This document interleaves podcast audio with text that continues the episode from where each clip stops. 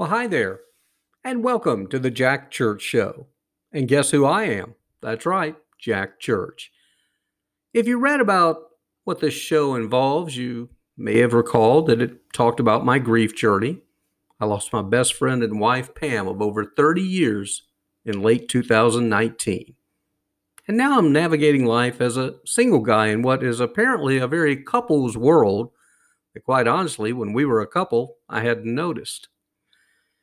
In the meantime, though, I do talk about other things besides grief and some of my musings as to what I'm seeing in the news and such. And I wanted to tell you about an item that came up today that just really bugged me.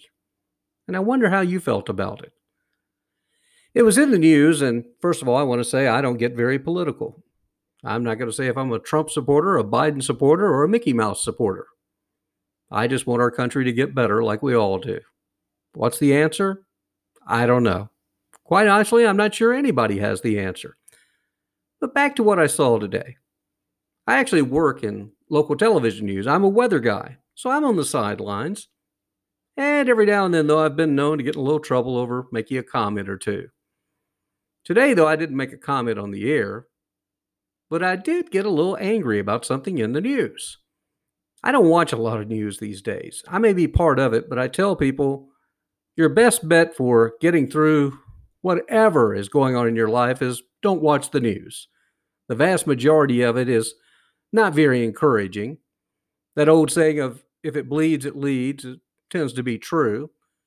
And my good friend Dave Ramsey, who my son actually works for, I love what he says. He says nowadays, he says the local news is no different than the guy peddling porn. He says the only difference is it's called fear porn. It plays on people's fears. And so that's why it can be very, very scary to watch. Well, today, one particular quote that came out of the news kind of struck me uh, in an odd way and not so good way. I'm here in Southern Oregon where we've had some terrible fires recently. You may have heard about those in the news that I told you not to watch, but they were terrible. Just south of our city, 600 homes were taken out. And we do understand there have been some lives lost. How many we don't know as yet, but it's looking like maybe not that many. But still, 600 homes, along with a number of businesses, have been lost, completely destroyed by the fires.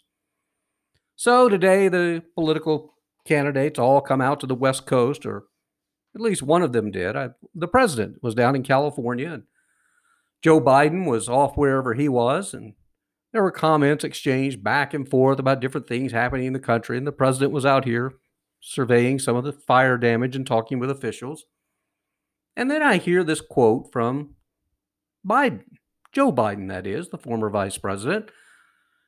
He said that President Trump is a climate arsonist and it's his fault for the fires. Well, I've got to tell you, that just hit me wrong.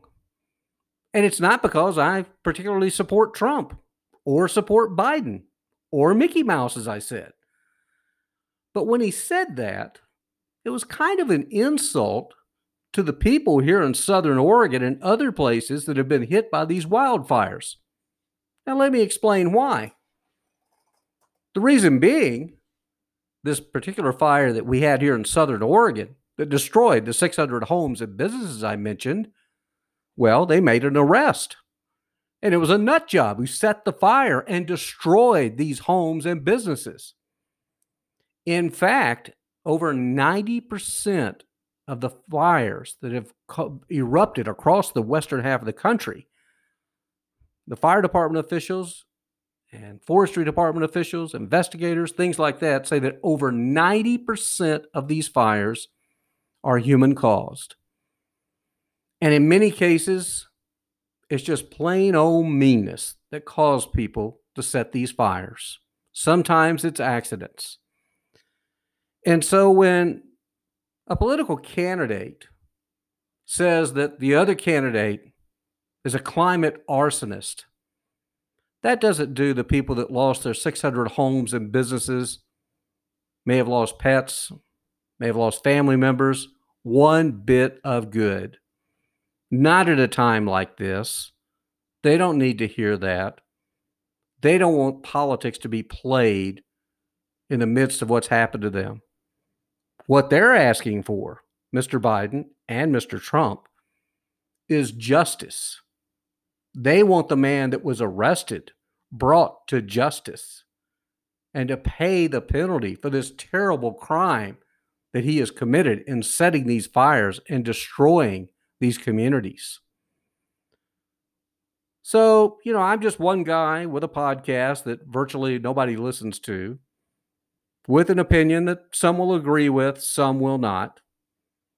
But the bottom line is, I am going to stand up and speak in this platform for my friends across Southern Oregon and Northern California.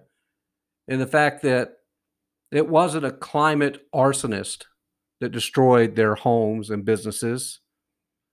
It was some whacked out person who had evil in their heart and in their mind who set the fire and destroyed those homes and businesses. I really hate that, don't you? It's just a sad state of affairs. You know, and I know we often play off that, what was it, Rodney King It said years ago. We remember Rodney King, a victim of some terrible police violence down in Los Angeles, when he simply said, Can't we all just get along? Well, you know, it sounds simple. And here we are. This world we've been in has been around a long, long time, and we still can't seem to get along. Even when Jesus was walking this earth, people still couldn't agree on anything, it seems. So I guess what I'd like to leave you with is you know, lift up the people of Southern Oregon and Northern California, and for that matter, the entire country. Lift them up in prayer.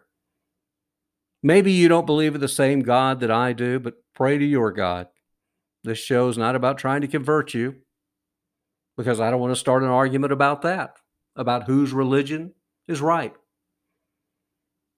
But we can all work harder on trying to get along, can't we? So when it comes to wildfires, let's just set the politics aside.